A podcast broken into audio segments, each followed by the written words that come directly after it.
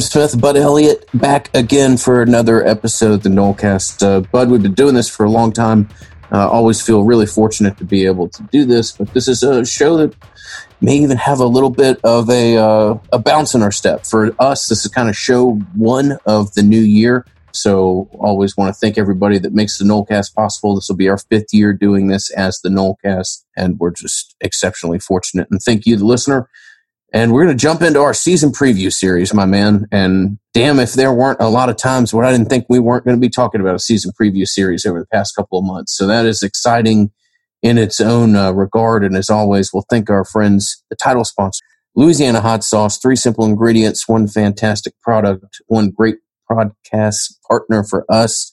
And uh, we thank them for making everything that we do possible. And Bud, we're going to talk about the defense today. Uh, that's just one of the reasons why I'm excited. But this should be a uh, this should be a fun conversation, man. And hey, I don't want to jinx us, but it sure as hell looks like we made it through one of the more ridiculous off seasons that I, I hope we ever go through. And it looks like we're on the verge of, of actually kicking off a college football season.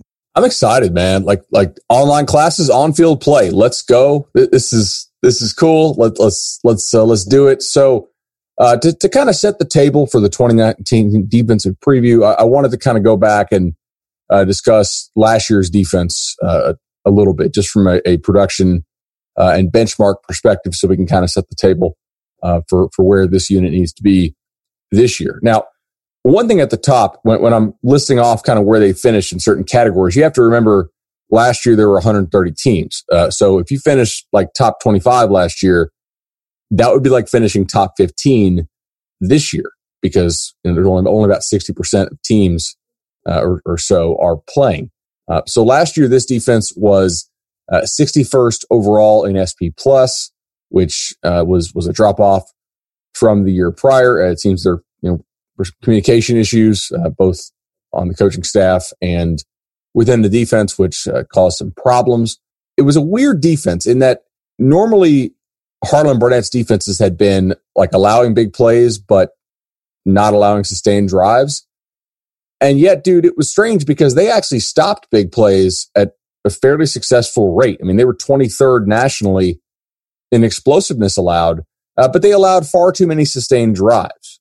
Now, the saving grace for them, how they weren't just absolutely terrible, was that they were pretty solid in the red zone. I mean, they, were top 25 defense in terms of, of, you know, basically touchdown denial in the red zone. Ultimately, this is not too bad if you're trying to run two different defenses at the same time. yeah, two different defenses, two different kind of uh, ideas and and backgrounds, and also, and I'll, I'll, let you get back into it. I don't want to interrupt you. Ju- it just sticks out that the idea, maybe not totally being congruent with what everybody else wanted to do, but what we talked about last year was a defense that wanted to be super explosive and aggressive and create turnovers and give the ball back to the offense one way or another. Uh, so then when we talk about that and then talk about, you know, one of the successful aspects of it was that it uh, stopped the big play, but kind of suffered a death by a thousand cuts is just stands out to me as, you know, something that a want going into the season as to uh, kind of an identity of a unit and then what it actually ended up being. So uh, just something that we'll look at and always kind of try to compare what the stated goal is at the beginning of the year and what it ends up looking like in, in final retrospect. All right, we will uh, pause ever so briefly to thank our friends at Madison Social. Been with us since uh, since day one of the Nolecast. It's it's hard to believe that it's been five years since we we transferred over to to the Nolecast. I think we were the number one sports podcast in all of uh, sports podcastdom, which is a silly reflection of some some analytics that are, are written into that. But uh, Madison Social's been with us since uh, since the the first day that we came on air as the Nolecast, and we couldn't have a better partner. And they've been uh, fantastic, whether it be us doing live events and having the opportunity to meet. Uh, so many of y'all are, are just kind of a continuation of enhancing the experience uh, that is being a Florida State supporter. So uh, you know, if you're fortunate enough to make your way to Tallahassee this year to see a game, uh, we certainly encourage you to stop by. You're not doing us uh, any kind of like favors by going by. You're going to have an exceptional experience. You're going to be able to, uh, you know, sit out on a porch, look at Doak Campbell, have a fantastic mimosa or Nolecast Bloody Mary or whatever it may be. Uh, but, but we just want to thank thank Matt and his team for being with us yet again. Uh, like we said, couldn't have better partners. They've been great to us. They've been great to Florida State uh, athletic supporters in general. And uh, we look forward to doing this for another year with them. And uh, a big thank you to uh, to everybody that's made this partnership as successful as it has been. So the, the, the four big issues that, that I, I think we, we point to for last year's defense, aside from the fact that they were probably running two different schemes at times or trying to mesh them together. I, I don't want to sit here and say they're actually trying to run two different defenses. They were trying to mesh elements of two different defenses together, which was unsuccessful. Uh, so they were 99th in havoc rate, which is a measure of you know sacks, tackles for loss, disruption, etc. Uh, it, it didn't seem like they really dictated terms to the offense near enough last year, and that was evident in the stat box, but also just if you were watching the games. Specifically here, 85th in sack rate, not very good. They didn't get after the passer very well. They were disappointingly bad when they actually got the offense into a, a, a, favorable leverage down for the defense, right? They, they were pretty bad in passing down situations. They actually weren't that bad. Uh, like they were 36th nationally defense on standard downs, 52nd on passing downs, which is, you know, pretty poor considering some of the offenses they played really weren't that good at throwing the football. I, I do think that that speaks to the getting to the passer and to the pass coverage deal there. Um, now they, they needed to force more of those long down and distance uh, situations, but man, they're uh, they're actually 106 nationally uh, in in third down uh, success rate allowed, which is you know pretty poor. 122nd, 122nd in third and long success rate allowed. They actually slightly more than a third of third and longs were converted against them, which is, I mean, that's 122nd. That, kind of says it all. Overall, though, I think the biggest defense or the biggest issue this def- this defense had last year was an inability to snuff out the short pass. Teams that had any kind of like modicum of passing competency could throw the ball underneath consistently on this defense for a couple reasons. And, and we'll get into the positional preview here stuff here in a second. But first, I think one of the issues was that the linebackers really didn't cover very well uh, in terms of actual ability to cover. I mean, you had Dontavious Jackson, who was not a good guy in coverage. Um, you know, Leonard Warner could be ex- ex- exploited in coverage at times. I, I, don't think they had a lot of speed uh, in terms of coverage stuff on the field enough last year at linebacker.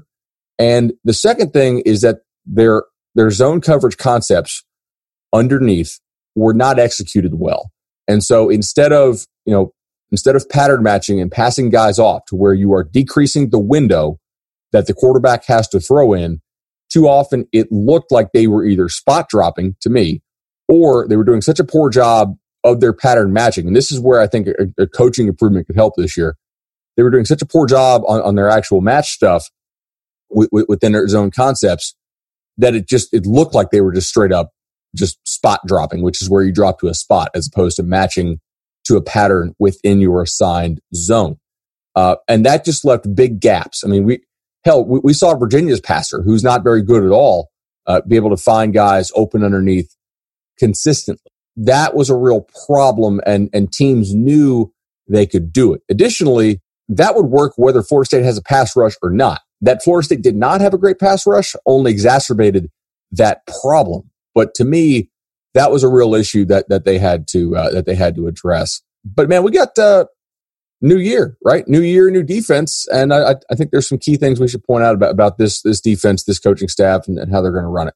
Yeah, absolutely, and I think you think you did a, a real good job of putting a uh, putting a bow on what was otherwise a, a, painful experience, which was the 2019 defense. So, uh, hey, look, uh, as we look here and we try to figure out what is going to be different, obviously there's tons of different, uh, you know, names, uh, everybody with the exception of the defensive line coach.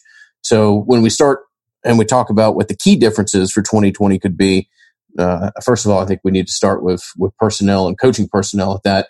Uh, Adam Fuller, the overall DC, a guy that we've spoken a lot about, a guy that both of us are, are very optimistic as to what he could bring to the team. Uh, Chris Marve, uh, a gentleman that I think we've both been kind of uh, not not bashful or, or, or, shy about saying it's probably a head coach within five to eight years somewhere. Uh, Papuchis, a defensive line coach.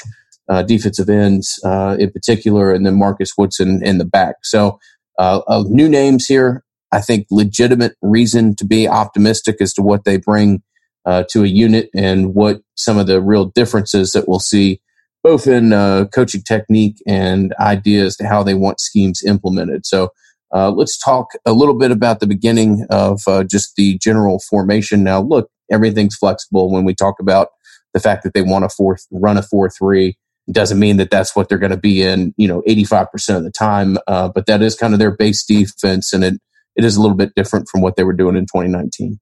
It is, yeah. So uh, they're going to run a, a, quote unquote four three. There's basically a like a hybrid or or flex designated player at, at each level. This is not groundbreaking stuff, right? Like, like look, you and I, I think, are fairly high on Adam Fuller. When, when they said Adam Fuller, I was like, okay, I've heard the name. We had, we had to go look up you know, what he did at Marshall and, and then obviously what he did prior to that. But like his, his numbers and his improvement at, at those prior stops are, are encouraging. That doesn't necessarily mean that he's going to be success here, but I, I think uh, Mike Norvell has been very happy with him so far. And, and this unit will be counted on to carry this team. So with these flex positions that, that Fuller wants to run at, at each level, you have uh, the Fox defensive end. Now the Fox is going to play to the boundary. Uh, what does that mean? Well, there's one hash mark at the offensive, offensive side, you know, where the ball lines up on. That's closer to the sideline. That's the boundary side. And then you have the wide side of the field. So this is basically the defensive end who's going to line up on the short side. Uh, they're going to rush him, obviously, like a normal defensive end. He's going to have run fit responsibilities. They're going to play, you know, some run games there. Uh, and then he also is going to drop off into coverage some. Now, why would you play him on the boundary? because you don't want to give your defensive end who drops into coverage some a lot of grass to cover. You want to give him a shorter amount of space to cover, if, if that makes sense to y'all. Inside, it's it's, it's pretty standard. You're gonna have, you're gonna have a three tech, which is also going to align to the boundary. Uh, you have a not not a true nose, but but it, it's it's it you could it's kind of basically like like like like a two. Uh, so you know you, will have you'll have a nose and a three essentially. I'm not going to get like crazy technical on this because we're we're trying to play to all audiences. Uh, now at linebacker, you're going to have your standard Mike linebacker. That's your middle linebacker, your, your weak side, which is your will. Uh, and then your stud linebacker. Your stud is sort of your hybrid, uh, safety backer position guy who will also blitz some. He's going to align to the field. Again, this is your most athletic linebacker. Makes sense to align him to the field because he might have the capability to cover more space. Uh, and then in the in the secondary, they, they just they, they call it a buck, but it's basically just a free safety and a strong safety. Your buck is going to be your strong safety. He's going to align to the boundary. Again, it's just about you know covering space. So you with with your buck, he's going to be covering less space. So he's going to align to the boundary. He'll be involved more in the run fits. He's going to be down in the box more, and he can blitz more. As far as coverage stuff, uh, Fuller does like to do some split safety coverages. Uh, I, I, think he he I think he believes this really helps again against the RPO game that we're seeing. Um, this is a very important part of, of modern college football defense, right? Is being able to present different looks, being able to not tip your hand as much to the offense in, in order to confuse the quarterback as much as you can. That seems kind of simplistic, but that's really kind of the, the goal here is to confuse them. Um, I also think that this defense will uh, will probably take more chances than last year's defense did. Uh, Last year's defense was absolutely incredible at not getting hit by play action over the top on first downs. They really did a good job of not allowing those big plays in early downs. However, they were 93rd in the country in standard down success rate allowed. So while they really hung back and didn't get hit by those big plays, I mean, they, they were allowed a 49.8% success rate on first down. I think Adam Fuller will will accept the trade off to where they allow you know a little bit less success rate to create more of those favorable down and distances for the defense in exchange maybe for giving up so, some you know some bigger plays. Uh, they they want to create an average third down distance that is longer than what they had last year, and I, I think they should be able to do so. Last year's run defense pretty solid. You know, at, at, at times they, they really did a good job of not allowing the big run. They just too often I think the not because of, of personnel or talent really, but I, I, think this was a coaching issue in some ways. They didn't always have their run fits down. And so it did seem like teams could, could more consistently than I think you wanted them to, or, or than they probably should have been able to, to be able to get four yards when, when they needed it, at least relative to the talent Florida State has up front. So they want to build on that solid run defense, I think, and then fix a pass defense, which was just too easy to get what you needed underneath against consistently. Yeah, too easy when you look at the composition of this roster and where some of the elite talent is is uh, is located. It just doesn't make sense. Some of the defensive struggles that you had, and and I agree with you. It's a uh, to kind of if you want to state a simplified goal uh, from this unit, it is to continue to be solid on on your run defense and and up front, and then build on that pass rush, build on the ability to impact uh, the thrower uh, whether that you know comes with a with a standard rush or, getting more exotics involved. Uh, I think you want to continue to to build off of strength and then also kind of begin to exert your own want on on the other unit, which for whatever reason never never came to fruition last year. So let's switch into looking at each position. In years past, we've done like individual pods for each position we're just not going to do that this year, both because of some uncertainty as to the roster, and we think we can kind of group these in uh, in a little bit broader conversation. So um, we're just going to do a defense and and move to the offense in the future here. But at defensive end, let's go ahead and look at uh, at the pieces that are on the roster currently.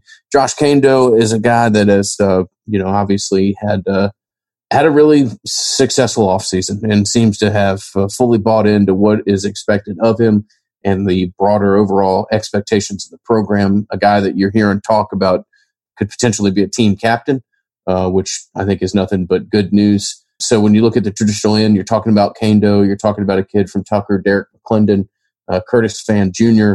is uh, Curtis Fann Jr. is another guy that I would look at. So why don't we uh, take a look at the end and then we'll move over to the the Fox uh, position that you talked about and give people an idea as to the players and responsibilities of, of that unit. Yeah. So I, I don't know if John Petras is excited about what he has to work with here at, at this position, but I don't think he should be that bummed. Um, you have two guys who are, are veterans in terms of years uh, in in Janarius Robinson and Josh Kaindoh, who are are your presumptive starters.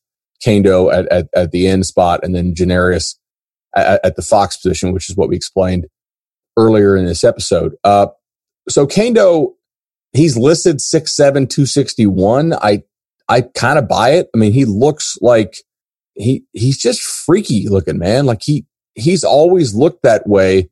Even back when I was covering him at, at IMG, a really bright guy, you know, w- want, wanted to be a, a, a, doctor in high school. I, I haven't talked to him real recently to see if he's, if he's still wants to pursue uh, that track. He wanted to be an orthopedic surgeon. We, we actually shot a video on it.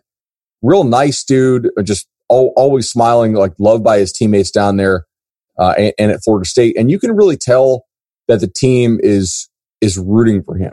You know, and there was a lot of questions like, was he going to stay at Florida State back back you know last off season? And you know, rumors like how happy was he? And the thing was, it, it was never really about talent. I, I think for the most part, it was about injury, man. Like Josh Kaindoh has just been unable to stay healthy at Florida State for long enough stretches. I mean, last year, seven tackles, two and a half tackles for loss, you know, one sack. That's not because of ability. That's just because of availability. And from all accounts, both public scrimmage reports and also, you know, what we're hearing on, on, on the side from, from our sources, dude, he's been tearing it up. And we did buy or sell a couple weeks ago about like how much do you buy into this defensive end group? And, and I think I sold on the overall defensive end group as far as th- their them being elite. But Kaindoh is potentially an individual exception to this to me. I, I think he really has the ability to be an impact player for them this year. And I was when I was drinking my coffee this morning, I was going over the outline. I thought, man, you have so much potential for trouble, disruption, and, and just havoc on the inside. You don't necessarily need your defensive ends to be all world players. You just need them to not be zeros. And Kaindoh's a guy who I think can be a plus player both in the pass game and the run game. He has some twitchiness relative to his size that not, a lot of guys have. You actually, despite his total lack of production so far in his career, You are seeing him on NFL draft boards, at least the the ones that you know these these draft guys put together in the preseason, which are you know inherently sketchy. The guy was a five star for a reason. It doesn't look like he's lost a step. Uh, he this is clearly his money year, and I know the staff is really excited about him. This is whether you buy into this kind of motivational stuff or not. Uh, he was chosen to to break the rock. I don't know if you saw that. They they do this thing where they take the sledgehammer and they they you know they break a rock, uh, and so he was chosen for that. I, I think he will end up being potentially a captain if if he stays healthy. I got to think Josh Kaindoh is is going to have a really big year, and that could actually turn that one defensive end position into a strength if he stays healthy and, and stays on the field because he's he's just torn torn the offensive line to bits in camp, from what we, we've been told.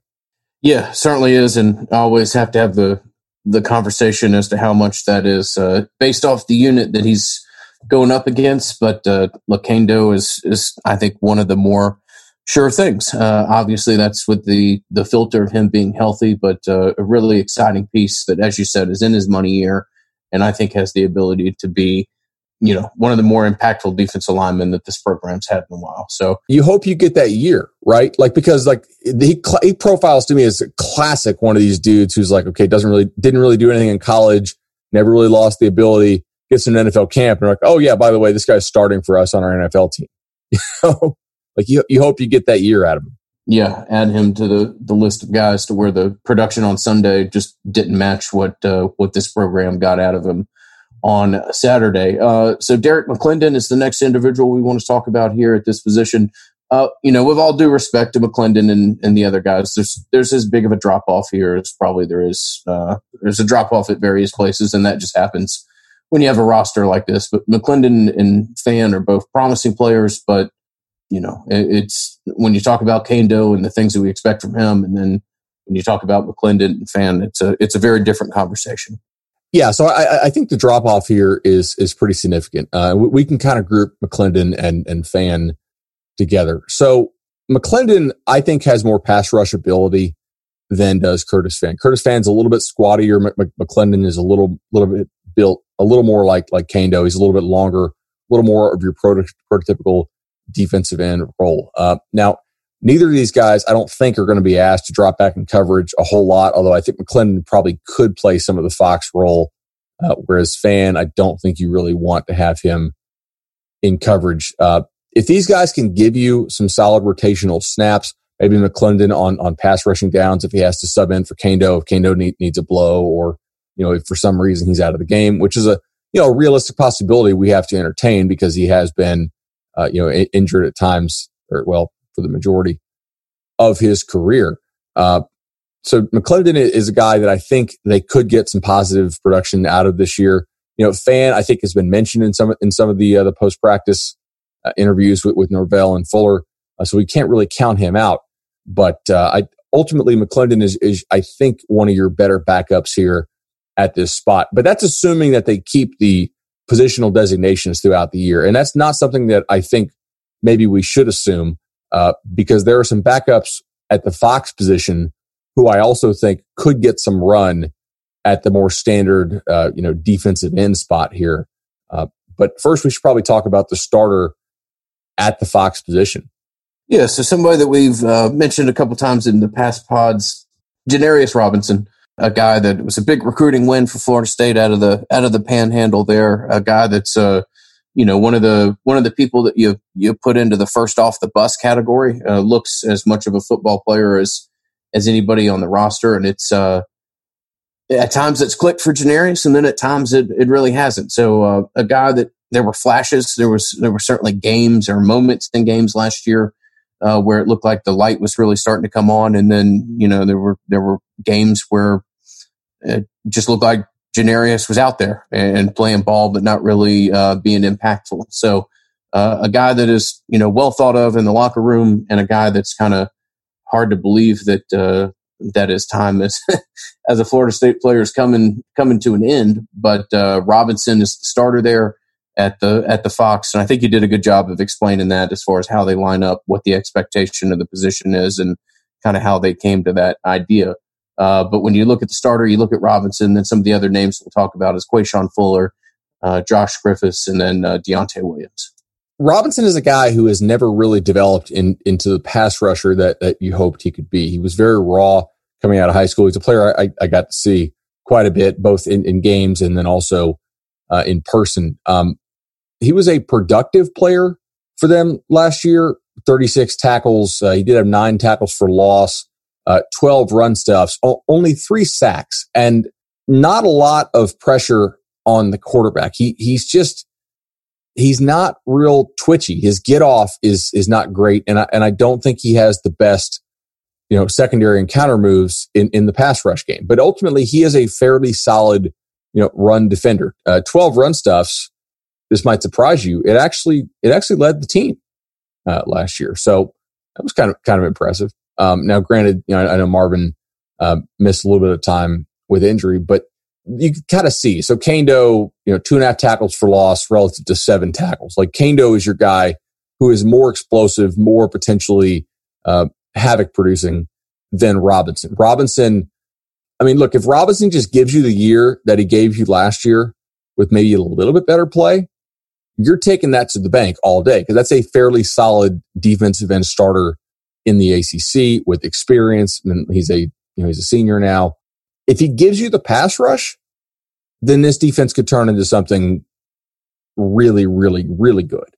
If he doesn't give you the pass rush, which I don't really have a whole lot of expectation that it's going to happen, uh, then this defensive end unit could still be fairly decent if both Kaindoh and Robinson stay healthy. The, the issue is going to be uh, what happens afterwards. Because I got to tell you, man, like the the experience level here. I'm, I'm looking down my my returning returning stats chart. Uh, McLendon, Fann, Quashon Fuller, Josh Griffis, obviously true freshman. Deontay Williams played for Baylor and then you know sat a year out due to injury and and uh, or maybe two years. Uh, I think he was a starter on a 2017 team, which is a while ago. You, you have a, a it's a concerning lack of experience here on the defensive at the defensive end position once you get past the starters. And honestly, Kaindoh doesn't have that much experience. He just has a lot of years in the program. So I, am not really worried about him. But Quashon Fuller is a name who has been been talked about a lot out of practice. A guy that I'm very familiar with, obviously, because you know, back when I lived in Fort Myers, uh, I was able to see him quite a bit at Lehigh High School. Uh, last year, there was some question: you know, would he be a defensive tackle? Would he be a defensive end? He's always insisted that he's going to stay at defensive end. Uh, he has lost a good bit of weight. He, he sees himself as a defensive end. Uh, I'm interested to see how he looks if they do decide to drop him into coverage there uh, from you know from that Fox position, assuming he stays taking reps at Fox, uh, or if he moves over to more of the inside. Uh, but right now, he looks more like a like a bigger defensive end rather than a defensive tackle. Uh, and Florida State certainly needs help at the defensive end spot. So Quashon's insistence that he wants to be a D end may end up helping Florida State out because if, if he had you know, stayed at D tackle size, I think that would, I don't know that he'd be getting a lot of reps at D tackle given what they have, uh, but also that would leave a little bit of a hole at the end spot. So I, he's a dude though. Okay. If you tell me Quashon Fuller in coverage, I'm not real excited. In fact, I'm like, eh, let's just not drop guys into coverage if Quashon Fuller is your Fox. But physicality, explosiveness relative to his size, length, the ability to cause some some disruption and some havoc. I, I think Fuller is a guy where there could be something to look forward to there. I think he is is fairly bought in, and, and they've they've been praising him a whole lot. Uh, so he's a guy certainly to look at. Josh Griffis is a true freshman uh, out of IMG. I have questions in terms of long term upside about the burst. I don't know that he is twitchy enough, uh, but he is a guy who and this is kind of stereotypical, but like the way he wins typically is power and second move, right? He doesn't typically win a whole lot on on burst and and for and first move, you know, and and beating everybody off the line of scrimmage. Although once in a while, sure, but it's continuing to, to you know to go to go after the play. It's it's counter moves. It's a lot a lot of a lot of cleanup stuff. That that's that's really kind of how he how he won in high school. And looking at the camp clips, except for the one where he was totally unblocked and everybody went went nuts. Like, oh, guys, that's that's just somebody not blocking him. it looks like that's kind of what he's still doing. It, it's it's being persistent, and if that's what you get out of your third or fourth string defensive end from a freshman uh, who we should note looks physically ready, right? Like he's a dude who does look ready from a physicality standpoint. That's pretty solid, dude. I, I think you have to feel okay if he's your your third string guy, but I'm not even sure he's your third string guy because you also have a former Baylor transfer Deontai Williams, who's come in, and and I, I think uh, I had very low expectations for him, given that he couldn't crack the starting lineup at Baylor for the last couple years, coming off injury. He's a legacy at Florida State. I thought, okay, like maybe they're just taking this guy to get some experience because they do have a disturbing lack of experience there in the defensive end room. And yet, there's been some positive stuff out of practice there too. Now, as you made a great point earlier, and I think we've said this in the offseason a good bit, temper all enthusiasm for defensive end reports out of practice, you know, because we know Florida State just doesn't have ACC quality tackles that they're going up against. And if you're going up against the second team, some of your walk-ons have a field day at times. So I feel okay about this unit. Like, like what, what's your, what's your confidence rating on, on, on this unit? Would, like, is this one of the better units on the team? Is this one of the more weak spots on the team? I, is kind of more towards the middle? What What do you think? Yeah, I mean, the, like every unit, if this one gets hit by injuries, then we're talking about a whole different expectation. Uh, but if they stay healthy, as far as a confidence level as to what that they can do, kind of what we've talked about over the past 15, 20 minutes, eight, eight and a half out of 10. I mean, I, I think if Kaindoh's healthy, I feel really confident about what you'll get out of him is Robinson is healthy. I don't have any expectations for greatness, but I do think that you can expect to see what he did last year, you know, plus an extra five, eight, ten percent. Um, and then there's some guys here that I, you know, look, I, I share some of your concerns with with Quashon, and, and you know, if you got him dropping back in pass coverage, but that's a big kind of agile athlete that can make it tough to throw around. Uh, I think you got some good pieces here. I do. McLendon and, and Fann, I'll have to see before I really believe that would be look, if Kaindoh gets injured, then this is all a different story. But uh, if they stay healthy and the pieces that they have here, I'm pretty certain that what we're talking about, our, our listeners and, and broader fans of the program uh, can expect to see here. I so if, if they stay healthy, I, I, I think your your grade of of like an eight is is fair. So if D tackles are like a ten and tight end is like a negative one, uh, you know, on, on, that kind of scale, which I mean, come on, they're tight ends. Like, I didn't think it'd be possible to have a worse group than the offensive line, but the tight end group is just. I think I'd give them like a like a five, factoring in injury potential and, and, and depth. I guess, especially because COVID, right? Like like I mean, you don't have to get hurt to miss games this year. It's it's sort of a it's sort of a new, you know, a, a new reality we're in. I mean, Auburn just had to shut down practice. We're recording this on on uh, Tuesday morning. Auburn had to shut down practice because they had 16 guys out. Like that's LSU and Oklahoma have each had like total position groups just get wiped out for, for 10 days. But I think we could feel fairly solid about this. I'd feel a little bit more solid if they still had Dennis Briggs, but Dennis Briggs did decide to opt out earlier in camp. He's a, a guy who I think was going to be an impact player for them. And we obviously respect you know, any athlete's decision to opt out, especially in a college game where they're, where they're not being paid. All right, Bud, we have a new commitment to talk about. Now, we are talking about a partner with us and not uh, necessarily a high school kid declaring for Florida State, but we are really excited to be able to talk about pairing with uh, Congruity HR. So, this is a, a, partnership that we've been working on for a while and has only been made a little bit more complicated uh, with COVID, but you know, really thrilled to be able to announce uh, us being able to work with them on what we consider kind of show one for the year. So uh, when we talk about what you know congruity offers and what they do, uh, we're really talking about like an advanced HR service. Matt and his team are, are big Noles. Uh, we're excited to be able to tell you more about them uh, over time. We're really excited to be able to bring them on as a partner. Uh, when you talk about congruity, you're talking about uh, professional employer organization and how they make businesses better. When you look at people who work with PEOs, uh, you're talking about companies that are 50% less likely to go out of business. You're talking about companies that grow 9% faster. You're talking about companies that have 14% less turnover. So, from a complete HR perspective, we really encourage you to give Congruity a look. Like we said, you know, similar to to previous sponsors we have. Uh, we think they're going to only make your business better. And we think you're probably going to talk about Florida State safeties and defense alignment while, while you do that process. So excited to be able to pair with Matt. Numbers 844 247 4100 info at congruityhr.com from an email perspective.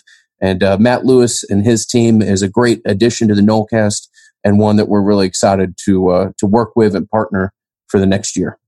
Absolutely, man. Awesome sponsor for us, and we're really really excited about our new partnership. And uh, man, we, we're we're loaded up on our sponsor slot, slots this year. So. Uh, with that, let's go ahead and get into the defensive tackle position here. Uh, the most exciting position on the team, in my opinion, the, the, the best position on the team. This group is just freaking loaded. I mean, let's let's not sugarcoat this thing. You, you can. There's been a lot of negative stuff about Florida State recently. This ain't it. This is exciting stuff. Uh, so, you want to lead off with Marvin Wilson talk because that's that's exciting. yeah, I mean, uh, I don't know that there's a ton that we need to explain to the audience as to what Wilson brings. It's just it's great to uh, to have one of the better players in you know, on the defensive side in all college football, uh, and really thrilled about the prospect and and really look, we're not going to sit here and throw a bunch of personal flowers at everybody, but the person that Wilson has turned into over his time in Tallahassee, it's it's impressive. You're talking about real growth uh, as an individual, and man, Marvin is. Uh, I don't know that there's as much of a clear cut leader on a football team. I don't know, probably since Telvin Smith, Lamarcus Joyner. I mean, I think you got to go back to to looking at somebody like that. So I I don't want to tell you a whole much about what the football player is. I, I think you know if you've watched him, uh, can be exceptionally disruptive. Uh, I think is is poised to be one of the more uh, dominant defensive players in all of college football. And hey, uh, I'm still I'm still on a high, a personal high that he came back and is playing uh, for Florida State again, and that uh, you know you've made your way through the offseason and and Wilson's kind of emerged as the the character and leader that he has. And I think it, you know, just enjoy every minute of it because uh, he's a special player, and that's uh, you know, that's going to be an awful lot of fun to watch this year. Six four three eleven uh, is going to play that kind of more nose position at, at the two technique. Pretty much demands double team. Uh, you you you single block him at your own risk. He's a guy who I think is going to be able to go all out every single play, especially because of the depth that Florida State has this year. I mean, if and, and we know Odell has never been afraid to rotate his his defensive tackles this year. I, I think that you know longtime DT coach Odell Haggins is going to be really excited about that depth that he has, and and having Marvin Wilson be able to go all out every every play and really be a, a dominant disruptive force for you in the middle is is going to be big. I mean, look, he came back for a reason, whether it's to get his degree or because he didn't like his draft grade there there are some things he he can do better. Like he could be a, a more impactful pass rusher. Uh, but you know, run wise, he's he's a damn good player, man. Uh, he's you know 13 and a half havoc plays last year, 10 and a half run stops, uh, eight and a half tackles for loss. I I think that last thing I said is is where we want to see some improvement, right? Can obviously his job is is to eat double teams, uh, but it's also to to split double teams and to get into the backfield some and and make more impact plays there. There were also times last year where I think he did make impact plays in the backfield and then the backers didn't clean it up, you know, and it's like, wait, he, he just, he didn't make the tackle in the backfield, but he made the running back significantly change course and then nobody was there to help him out. He's the best player on your defense, in my opinion, and uh, a likely first round pick, I, I think. Uh, so, yeah, Wilson is is the kind of cornerstone of this defense. Uh, moving to the other side, uh, Corey Durden was your best interior pass rusher last year, and and he obviously got hurt and had offseason surgery. Uh, but five sacks from the defensive tackle position last year, or I guess technically, you know, quote unquote DN because they were playing those those five techs in, in their 34 alignment uh, w- when they were in that. Six and a half tackles for loss, five sacks, uh, nine run stuffs. Durden is your kind of twitchier, longer, more pass rusher type, which which is perfect for that three tech spot to really be that, that true penetrator. Uh, I have a little bit of questions about him as far as early in the year because we know he didn't get to participate fully in camp. He had the offseason surgery. So, you know, kind of question like, is he going to be that t- tip top shape Corey Durden uh, from a strength and, you know, that, that type of perspective early in camp? I guess we'll see. But dude, like, he's a really good player in his own right. And I, I think a guy who's is very likely to get drafted, assuming that he's going to be healthy uh, this season. If he doesn't start, you got some pretty good options. And and I don't think we're like I don't I don't think we're glossing over this this defensive tackle group because if those two guys are healthy, th- there are not a lot of interior combos in the country that I'm taking over these dudes, right? I mean, Georgia probably has an argument. Other than that, like, would you take Clemson's two interior guys over them? I, I don't know that I would. Probably not. This is a really potentially special group and it can make up and disguise some stuff that, you know, you may not want opponents to know about your defense. Like maybe the linebackers are, are just okay, especially if, if they're, if they're better coached this year. This, they, they can be kind of your, your eraser group and, and really secure, you know, your A gap, B gap type stuff for you. Like this is, that's not great football analysis there, but A gap, B gap type stuff. Lord. Hey, look, I'll, I'll convert it to just old school football talk. You, you've got your strongest unit. And to answer your question, I'm not sure there is anybody in the country that I would trade these guys with. And, and that's uh, not a statement that we could make for, for many or any other unit. Uh, but if, if you're going to have that strength, then, you know, let's go old school football talk and you want your strengths as, as close to the line of scrimmage and as close to the ball as possible. And uh, if that's what you're building your defense around, and that's uh, two pieces that you think are as good as anybody in the country, then that's a that's a hell of a foundation with which to to build the rest of the group around. And there and there's other names here. Now, look, are are they, you know, Wilson and Junior? Uh, no, not necessarily, but I think there's legitimate optimism for for the Fabian Lovett kid, the the transfer in from Miss State. By all accounts, he has, uh, you know, worked himself into the program seemingly uh, in a in a fairly seamless motion, and and that seems to have been a good fit. Uh, the the Jackson kid out of Louisville that we've talked about, I think you may still see him at some in stuff situationally, but that kid's moved in and kind of grown into a tackle.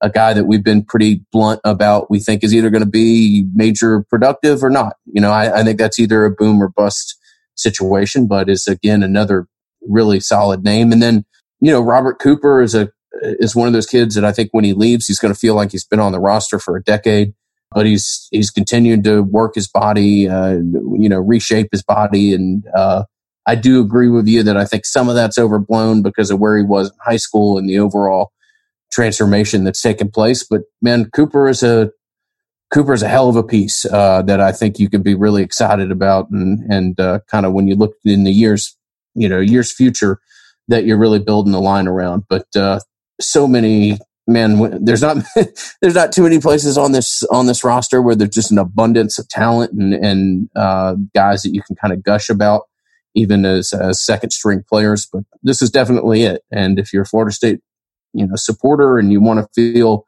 exceptionally optimistic about what this defense can do, then then the conversation starts here at defensive tackle. There's no doubt about it, man. This is a a potentially really special group of backups. Fabian Lovett, getting him as a transfer from Mississippi State is, is absolutely huge. He, he's come in and been an impact player at camp from everything we've been told.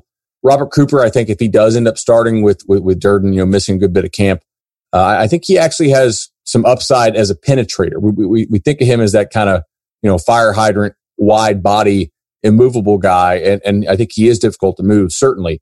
Uh, but he also can, can get into the backfield some. Jared Jackson, I, yeah, I, I agree. I think long term he's either either a big time player or or or not. I mean, and that that's largely dependent on you know him him wanting wanting to be that and and and being in shape. He certainly has some ability. Uh, Louisville was was not sad to see him go when when he transferred. So if Florida State is able to get something out of him, you know, that's that's certainly a, a really a really big deal for them. I mean, look, guys, we said it in the defensive end spot, like when, when we asked for what's your confidence rating here. My my confidence rating in this unit is is a 10 like this is the best unit on the team. It's the best unit on the team i think by a lot. And i'm i'm excited to see what they can do. Like if this defense reaches its potential as we'll talk about more in episode 2 it's going to be because of what this defensive tackle group is able to do. All right man let's pause real quick to thank shannon young and, and, and chad the guys who did my home loan and my refi. 844 fsu loan fsu home loans dot com. We're closing in on 80, 80 Nolecast listeners.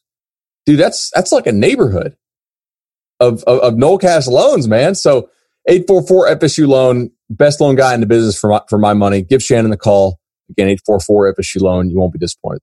All right, man. I think that'll put a bow on the first part of our uh, our preview for the 2020 season. Uh, this has been a a lot of fun, and uh, like we said at the beginning, just really excited. Excited to be able to do this for another year. Excited to be able to talk about a football season that has made its way through a rather unorthodox off season, and, and very much appears here on the preface of of starting off, man. So again, thank you to all our sponsors. Thank you to you, the listener. It's been a hell of a ride that Bud and I have been able to go on for you know 10 years overall or so and just ever so fortunate to be able to continue to be able to do this so and uh, a whole lot of excitement as to what this season has uh, on hold and uh, we'll look forward to coming back here soon previewing the uh, rest of the defensive uh, the defensive group look at the linebackers and sec- uh, secondary and bud until then this has been another episode of the Nolecast. This has been the Nolecast.